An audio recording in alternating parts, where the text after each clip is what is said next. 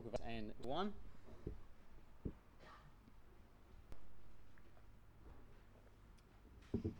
Last Sunday, of course, we finished the book of Jude, and so I was praying about where to go and had the book of Acts on my mind for a while, so I thought we'd go to Acts to look at Acts chapter 1, and we'll begin reading from verse 1 this morning. So, the former treatise have I made, Theophilus, of all that Jesus began to do and teach, until the day in which he was taken up. After that, he, through the Holy Ghost, had given commandments unto the apostles whom he had chosen to whom also he showed himself alive after his passion by many infallible proofs, being seen of them forty days, and speaking of the things pertaining to the kingdom of God. Let's open this morning with a word of prayer. Dear Lord and Heavenly Father, we thank you, Lord, for this wonderful day. We thank you, Lord, for the privilege of being in your house. Lord, I pray that this morning as we begin to consider the book of Acts, I pray that you would undertake that, Lord, you would empower me through the Holy Spirit. Give me wisdom and guidance from on high, Lord. I pray that everything I say this morning would be from you, that would be your words, and that, Lord, you would use the word to speak to our hearts and lives this morning. May we be refreshed and, and blessed by your word this morning and encouraged through it, we pray, from this place. You just bless now as we consider your word, I pray in Jesus' name. Amen. Now, the title that's often given to this book is somewhat misleading. I mean, if you look in most of our English Bibles, it probably has the Acts of the Apostles as the title. Okay, and so the title, the Acts of the Apostles. And it's misleading because you see, that title implies that this book is a thorough history of all that the Acts, sorry, all that the Apostles did, all the Acts of the Apostles. That's what the title implies. When the reality is that this book does not contain the Acts of the Apostles as a whole. You know, the fact of the matter is that very few of the apostles are mentioned in great detail in the book. And as far as their acts are concerned, it says largely on two of those apostles. And those two apostles are Peter and Paul. And these two and their ministry, under the power of the Holy Spirit, is the main focus of the book. And as they minister, the church spreads, of course. So it's a focus on the early church as Peter and the Apostle Paul minister. So chapters 1 through to 12 focuses on the ministry of Peter, and then chapters 13 through to 28 focuses on the ministry of the apostle Paul. And so really it should be, you know, the acts of those two apostles or the acts of those apostles under the power of the Holy Spirit, not the acts of all the apostles. We read somewhat of some of the others, but mainly it's concerning those two. And verse 1 here begins with the author informing us that he's already written a previous book to this man Theophilus. It says in verse 1 The former treatise have I made, O Theophilus, of all that Jesus began both to do and teach. And so he says, The former treatise have I made. In other words, he says, I've written to you already. He's written a previous book to this man, Theophilus. And we know from the book of Luke that Luke's gospel is this other book. So there, Luke chapter 1.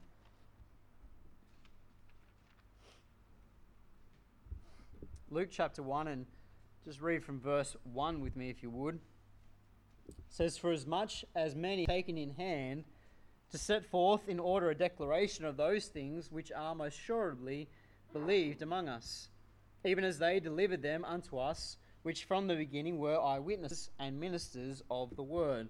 It seemed good to me also, having had perfect understanding of all things from the very first, to write unto thee in order most excellent Theophilus, that thou mightest know the, uh, the certainty of those things wherein thou hast been instructed. Okay, and so here we see this man Theophilus mentioned again. And so the Gospel of Luke is this other book, this other treatise that was written to him. And so Luke writes both of these books, and he writes them, if you like, to go together. Okay, they're a set, it's a two volume set. The Luke goes with the book of Acts.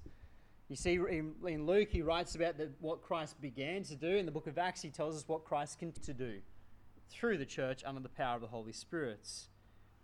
And so, what do we know about this man, Luke, the author of these two books? Well, we know from God's word that he was a doctor. I mean, that's one of those questions, isn't it? What was Luke's profession? And we all go, he's a doctor. Okay, and it's Colossians chapter 4 and verse 14 that tells us that. It says, Luke, the beloved phys- physician. Okay, so Paul calls him a doctor. He refers to him as being a physician. And so he was trained. He'd, he'd probably been off somewhere to study and he'd been trained as a physician and he was qualified in this profession. And you know, while Luke was not one of the 12 disciples, he wasn't one of the apostles. Okay, and sometimes we get confused about that because we read Matthew, Mark, Luke, John, and we sort of think, okay, Mark and Luke are thrown in the rest. He's not. Luke is not one of the 12, he's not one of the apostles. You know, while he wasn't one of the apostles, he evidently was an excellent scholar. When you think about the information to us in the book of Luke and also in the book of Acts, he's gathered an awful lot of information to put together, under the power of the Holy Spirit, of course. But he's gathered all this information and he's put it together in a concise, easy to read format for us. And so Luke was an excellent scholar as well as being a physician. As we just read in Luke chapter 1, in verse 2 there it says, Even as they delivered them unto us, okay, he's talking about the disciples, those who were eyewitnesses. He says, Even as they delivered them unto us, which from the beginning were eyewitnesses and ministers of the word it seemed good to me also, having had perfect understanding of all things from the very first, to write unto thee in order, most excellent Theophilus. So he writes these things because he had perfect understanding, because he'd researched these things, he'd learned these things, he gathered witness accounts, and he put together the gospel and indeed the book of Acts. And he was there for a lot of the, what's contained in the book of Acts. Okay, and so he writes these two books, and he writes these two books to a man named Theophilus. Now, we don't know a lot this particular man.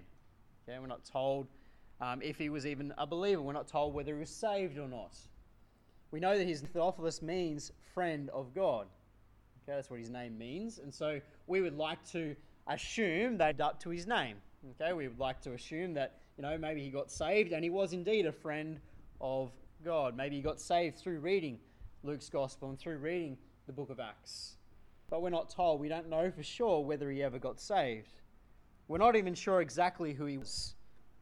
But Luke's salutation in the Gospel of Luke gives us some idea and leads us to believe that he may have been a Roman official. Um, the end of verse there, he calls him most excellent Theophilus. Okay, he says that he's most excellent Theophilus. Now, this is a title that's used in other places in the Word of God referring to governors. Okay, Roman officials. Turn to Acts chapter 23. Acts chapter 23.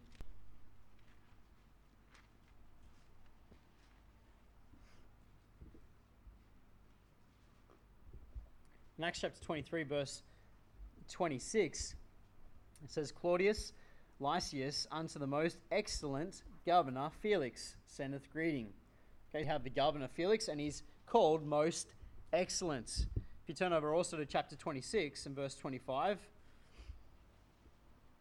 chapter 26, verse 25, it says, But he said, I am not mad, most noble Festus, but speak forth the words of truth and soberness. Okay, so you got here most noble. It's a similar title used in about Festus this time. And so we gather from the fact that this title is used by Luke in other places to refer to governors, to high ranking Roman officials we gather that more than likely Theophilus is likely also a governor, okay, or a Roman official of some sort somewhere in some province. We're not told what province he's from, but we just assume he's a high ranking official. And so it would seem that this Roman official is interested in the things of Christ. He's interested in this, this church that's spreading around, and he wants to know more. He wants to know, you know, the things of the church. He wants to know where it came from. He wants to know what, what it's all about. And so Luke undertakes the task of writing to him concerning all these things, to give this man understanding. And if we go back to Acts chapter 1 here, at the end of verse 1 here, Luke tells us what the purpose of his first book was. In verse 1 here, he says, The former treatise have I made, O Theophilus, of all that Jesus began both to do and teach. It says to us that his first, gospel, first book, the Gospel of Luke, was written to declare unto us, unto us sorry, what Christ began to do and teach. Now, that little word began there is important. You see, he doesn't say he declared all that Christ did and taught. He doesn't say that Christ's work was finished. Okay, that he declared the, the total sum of it, that it was finished, there was no more to be done. He simply says, I declared unto you what Christ began to do. You see, Luke is making clear to us and also to Theophilus here that Christ's work on earth was finished. You see, if we go to the, the Gospel of Luke, that in a minute, but at the very end, the very last chapter, he finishes with Christ ascending back into glory. Okay, so Christ has ascended back into heaven, and as he picks up Acts, he makes sure that Theophilus understands Christ's not finished. Yes, Christ has returned to heaven, he's returned to glory, he's sat down at the right hand of the Father, but his work on earth is not finished. The work was going to continue on through the Holy Spirit, through the church. And he's making that clear before he begins the book that that is what happened in the first book, and now he's continuing on with the story of what Christ has done. And this really is what the book of Acts is all about. The book of Acts is all about the work of the Holy Spirit in the early church. Okay, he's beginning to work in the lives of the believers. And the book of Acts, if you like, bridges the gap between the Gospels and the epistles. Okay, it fills in that massive hole that's between the two. Now, for instance, as I said, this gospel ends with the believers seeing Christ ascend into glory, and then they, as they go to the temple and they're praying, to, praising God. Go there, Luke 24.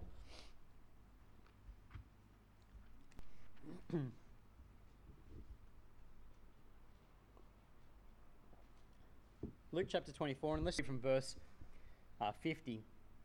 It says, And he led them out as far as to Bethany, and he lifted up his hands, blessed them. And it came to pass, while he blessed them, he was parted from them and carried up into heaven. And they worshipped him and returned to Jerusalem with great joy, and were continually in the temple praying and blessing God. Amen. And so Luke ends his gospel by telling us Christ has ascended back into glory, and he says the disciples, they've gone back to the temple and they're praising God. They're continually in the temple, he says, praising and blessing the Lord.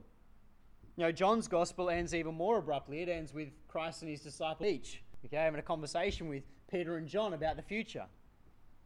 The point is, if we were to read through the Gospel of Luke, we find them in the temple and we think, okay, the disciples, the, they're gone back, they're praising God in the temple. We then read John and we find, okay, well, they were on the beach. And then we read Romans because there's no Acts. Well, look at Romans, and lo and behold, there's Christians in Rome. There's church in Rome. How did they get to Rome? How did that happen? How did it spread so far? And who is this guy, Paul? Who is this man, Paul, who's writing to the Romans? You know, how did he get? Where did he come into the picture? Why is he an apostle? You imagine all the questions you and I would have without the book of Acts. There would be a massive hole. Because Acts gives us all this history, gives us this starting point. It fills in the gaps between the Gospels and the epistles. So, to answer all these questions that we would have with the book of Acts, the Holy Spirit leads Luke to write this book. Okay, this is really why the Luke writes this book under the power of the Holy Spirit. He writes it to fill in this piece of history for us. And so, chapter 1 here in the book of Acts, as we begin chapter 1 here, chapter 1 overlaps, if you like, with the end of Luke's gospel. Okay, it overlaps a little bit because, as we just saw at the end of Luke's gospel, Christ is ascended in glory, and the disciples are in the temple praising God. He starts the book of Acts before Christ's ascension. Okay, he goes back to before that. Um, read verse 2 with me. Until the day in which he was taken up, after that he, through the Holy Ghost, had given commandments unto the apostles whom he had chosen, to whom also he showed himself alive after his passion, being infallible proofs, being seen of them forty days, and speaking of the things pertaining to the kingdom of God. Okay, and it keeps going on. It says, And assembled together with them, commanded them that they should not depart from Jerusalem, but wait for the promise of the Father, which saith he, Ye have heard of me. And we can keep reading on, but the point is, this is before Christ and he's talking about. Okay, so he takes us back to before the ascension, and he fills in the gaps a little bit for us, if you like. He tells us what Christ was doing during this period with his disciples for these 40 days that he was on earth after his resurrection. You see, there were certain lessons that the disciples had to learn before they began their ministry. Before they began their new ministry of spreading the gospel, Christ had certain things he wanted them to learn. What he was doing during these 40 days. Christ was teaching his disciples. You know, during these 40 days, Christ would appear and then he would disappear, and then he would appear somewhere else at a totally different time. He would appear and disappear at random. You know, this is all about preparing the believers for what would come next. He was preparing them to be without him, preparing them to be without Christ as he would ascend back into glory. You know, you and I do not have the Savior present with us today, and the disciples were going to experience that as well. And so Christ was preparing them during these 40 days.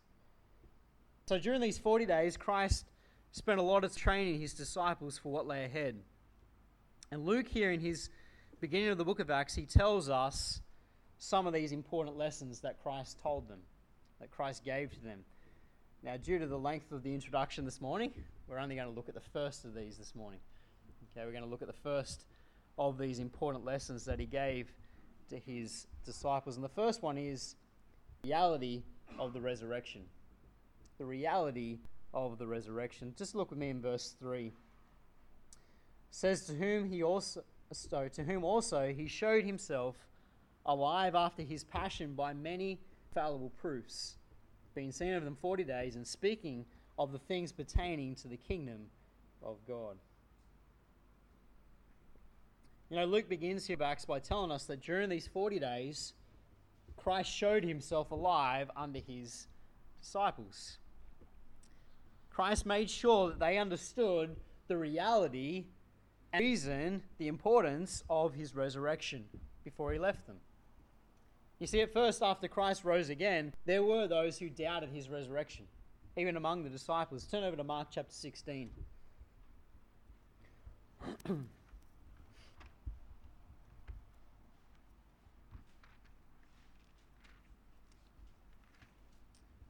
Mark chapter 16 and just read from verse 9.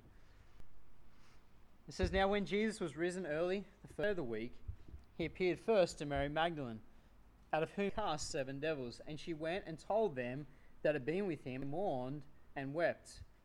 And they, when they had heard that he was alive, and that he had been seen of her, believed not. After that he appeared in another form unto two of them, as they walked and went into the country and they went and told it unto the residue, neither believed they them. Afterward he appeared unto the eleven, as they sat at meat, and upbraided them with their unbelief and hardened heart, because they believed not them which had seen him after he was risen. Now, here in Mark, it tells us that on two occasions here at least, you know, you got Mary Magdalene, she sees Lord Jesus Christ, and she goes back with great excitement to tell the disciples, and their response is that they believe not. Then you have these two that meet him on the road. And again, they go to the disciples, and the disciples refuse to believe. that lack of faith. You see, at first they doubted the reality of his resurrection. They doubted it was true. They doubted it was real. They knew his body was gone, but they didn't believe he was risen again. They wanted to see for themselves before they believed. You know, Thomas is another great example. You know, we all know about Thomas, poor Thomas, who gets called doubting Thomas all the time well, all the disciples doubted, not just Thomas. But you know, Thomas, you know, that unless he saw Christ himself, he would not, if he wasn't there the first time Christ appeared. John chapter 20. John chapter 20. He wasn't there the first time Christ appeared in the room behind the closed doors, and so he said, you know, unless I see him myself, I'm not going to believe. John 20, verse 12. But Thomas, one of the twelve, called Didymus, was not with them when Jesus came. The others therefore said unto him, We have seen the Lord. But he said unto them, Except I shall see in his hands the print of the nails, and put my finger into the print of, his, of the nails, and thrust my hand into his side, I will not believe. Now, Thomas here says, he says, Unless I see for myself, unless I touch him, I'm not going to believe. Now, we know that when he saw him, that was enough. He didn't need to touch him. But the point is, the disciples at first here, Thomas and all the disciples failed to believe at first. They failed to believe the reality of the resurrection. And you know, we can't really blame them, can we? That would have been our position as well, I'm sure. We would have all been a bit skeptical that Christ risen from the dead.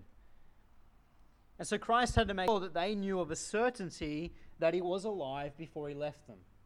Okay, so during these 40 days, he's making sure that they have proof that he is alive. Why? So that they then can go forth and tell others that Christ is alive. Tell others the message of the gospel. He did this, they would be eyewitnesses to the truth of the resurrection. No, we don't have the luxury of seeing the resurrected Christ. We don't have that luxury. And so we have to rely upon the eyewitness account of the disciples, the apostles, and others. We have to rely upon their account, their witness that Christ is alive. And so, this is what Christ was doing during these 40 days. He was making sure that they knew without a shadow of a doubt, he was alive. And Luke tells us here that he gave them infallible proofs. It says in verse 3 To whom also he showed himself alive after his passion by many infallible proofs. This word rendered infallible proofs here is a Greek word that doesn't appear anywhere else in the New Testament. This is the only time we see this word used. And it speaks about evidence that could not be mistaken. Evidence that could not be mistaken. Christ was showing them of a certainty that he was alive. You know, Luke doesn't elaborate for us exactly what those infallible were. But you know, when you and I go and read the Gospels and we read the passage of Scripture, we gather an idea, don't we? what he's referring to. Now, the evidence that Christ gave to his disciples consisted of many things. Of him eating and drinking with them. Now, proved that he wasn't just a spirit. You know, he ate food, real food. He drank with them. He had various conversations with them, one on one. He met with them face to face at various times over the space of 40 days. He worked miracles. He allowed them to touch him. He showed himself to be the same person he was before he died. All of these things are infallible proofs. And the fact that they're spread out over 40 days means you can't mistake it. It's not as if it was just one mass you know, hallucination. Okay, it's over the space of 40 days to give them infallible proof. The Gospels record for us no less than 13 separate occasions where Christ appeared to his disciples. And there may have even been more. But there's at least those 13 events where Christ showed himself and proved without a shadow of a doubt he was alive. No one could claim disciples were all fooled by an impostor. Now, it's easy for one person to be fooled, but for men who spent three years with him to be all be fooled on various different occasions, it's not possible. No one could claim that they had simply imagined him no one could claim that, you know, it was an hallucination. Christ ate with them, he with them, he t- they touched him. And he did all these things so would be infallible proof that he is alive. You know, if those events were not enough, Paul tells us that Christ also appeared to 500 people all at once. Go to 1 Corinthians chapter 15.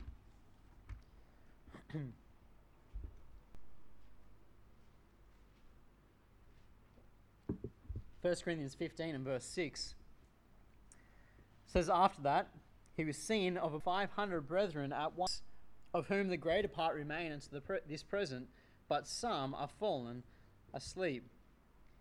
Now, Paul tells us about an event where 500 people all at once saw Christ. Now, it's pretty hard to argue with evidence like that. It's infallible proof that Christ is alive. You know, the official position of the Jewish leaders in Christ's day was that he was his body was stolen. You know, his body had been stolen by the disciples. That was the lie that was spreading abroad. Go to Matthew 28. Just quickly, Matthew 28. Matthew 28, verse 11, it says, Now when they were going, behold, some of the watch came into the city, and showed unto the chief priests all that were done. And when they were assembled with the elders, and had taken counsel, they gave large money unto the soldiers. Say ye, his disciples came by night and stole him away while he slept. And if this come to the governor's ears, we will persuade him and secure you. So they took the money and did as they were taught, and this saying is commonly reported among the Jews unto day. You see, this is the lie they spread that the disciples stole the body of Christ. And this lie spread throughout Israel. This is the the lie that was commonly reported, as it says, by the Jews. So Christ therefore had sure that his disciples had infallible proof. If they're going to win the, the Jews to Christ, need infallible proof that he's alive. Infallible proof to take with them, not only to the nation of Israel, but all the rest of the world. You know, ultimately, there was a greater reason why Christ made sure they had these infallible proofs. Sure, it was to combat the lies being told, but more importantly, Christ went to great lengths because of the importance of the resurrection to the church. That's why he went to such great lengths to give them these infallible proofs because the resurrection matters. The resurrection matters to our Christian faith. You see, we must have a resurrected Lord to be saved. There is no salvation if Christ be not risen. You know, Paul speaks extensively about this in 1 Corinthians 15. Let's just turn over and read just a few verses. 1 Corinthians 15. I know we've read this passage before. It's a wonderful passage on this truth. 1 Corinthians 15 and verse 12. It says, Now if Christ be preached that he rose from the dead, how say some among you that there is no resurrection of the dead? But if there be no resurrection of the dead, then is Christ not risen. And if Christ be not risen, then is our preaching vain, and your faith is also vain. Yea, and we have found false witnesses of God, because we have testified of God that he raised up Christ, whom he raised not up, if so be the dead rise not. For if the dead rise not, then is not Christ raised. And if Christ be not raised, faith is vain. Ye are yet in your sins. Then they also which have fallen asleep in Christ are perished. If in this life only we have hope in Christ, we are of all men miserable. Now, Paul rightly points out Christ is not risen, our faith is in vain. Our faith has no substance to it if Christ is still dead. If Christ be not risen, then we have no hope. Know, the hope for the believer is that Christ rose again, and so we shall rise. That's our hope, isn't it? That as Christ rise, uh, rose from the grave, you and I will one day rise again. Or at least we'll be catched up before that day to glory. That is our hope in Christ. But if Christ didn't rise, then what hope do we have? None. What reason do we have to be here today? You see, the resurrection of our Lord is essential to our salvation, it's essential to the Christian faith. In Romans chapter 10 and verse 9, it tells us that it's essential to saving faith. Romans 10.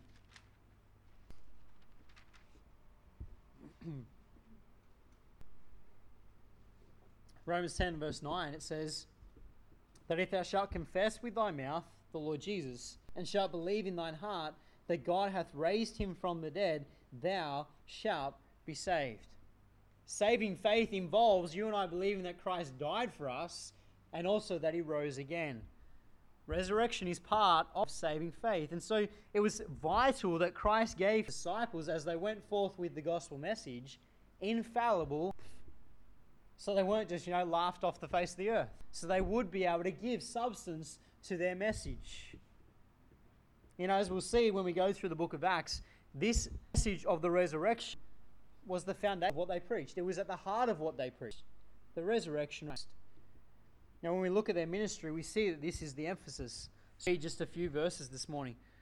Just quickly, Acts chapter 1, verse 22. Chapter 1 and verse 22 it says, From the baptism of John, unto the same day that he was taken up from us, must one be ordained to be a witness with us of his resurrection. Now, this verse, of course, is talking about them choosing one to replace Judas as a disciple, one of the twelve. And what was one of the things they needed to be? A witness with them of the resurrection. Because that was one of the most important things that they were able to witness to the truth that Christ is alive. Chapter 2, verse 32 says, This Jesus hath God raised up, whereof we all are witnesses. Again, they were witnesses of the resurrection. Chapter 3, verse 15. Chapter 3, verse 15, it says, And killed the Prince of Life, whom God hath raised from the dead, whereof we are witnesses.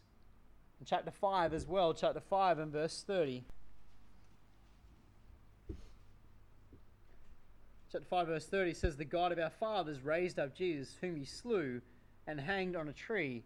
Him hath God exalted with his right hand to be a prince and a saviour for repentance to Israel and forgiveness of sins. And we are his witnesses of these things.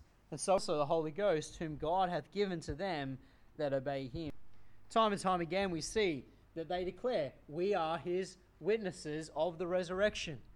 You see, Christ went to such great lengths to give them infallible proof so that they could be witnesses, so that they could carry forth the truth. He is alive. Most people in Israel in that day knew that Jesus had been crucified. They knew he died on the cross. But what they didn't know was that Christ had risen again. So the disciples, they went forth with this glorious truth that he is alive. You know, even today as a church, as believers, You know, we have a responsibility of declaring this glorious truth, don't we? A responsibility of declaring the glorious truth that Christ is alive. And because he is alive, we have salvation through him. You know, we may not have been there with the disciples to see the infallible proof firsthand, but you and I have the infallible record of that truth in infallible word. We have the record because of witness. Jesus Christ is alive. We need to proclaim it for all to hear. It's still our responsibility as a church to be witnesses of his resurrection, of the truth. You see, it is foundational to our faith. We serve a risen Saviour. Let's close in a word of prayer. Dear Lord and Heavenly Father, we so much for your word. We thank you, Lord, for this, this book, the book of Acts, Lord, which bridges the gap between the Gospels and the epistles. And Lord, I thank you for the, the fact that before Christ left this earth, he gave instructions unto his disciples. And Lord, one of those things was giving them infallible proofs that he is alive. And Lord, we thank you so much that we serve a risen Savior. And Lord, we pray that as a church you would help us to boldly proclaim, to shout it from the housetops, Lord, that Christ is alive, and that salvation is possible through him. May bless as we close this day. May we go forth singing your praise in Jesus' name.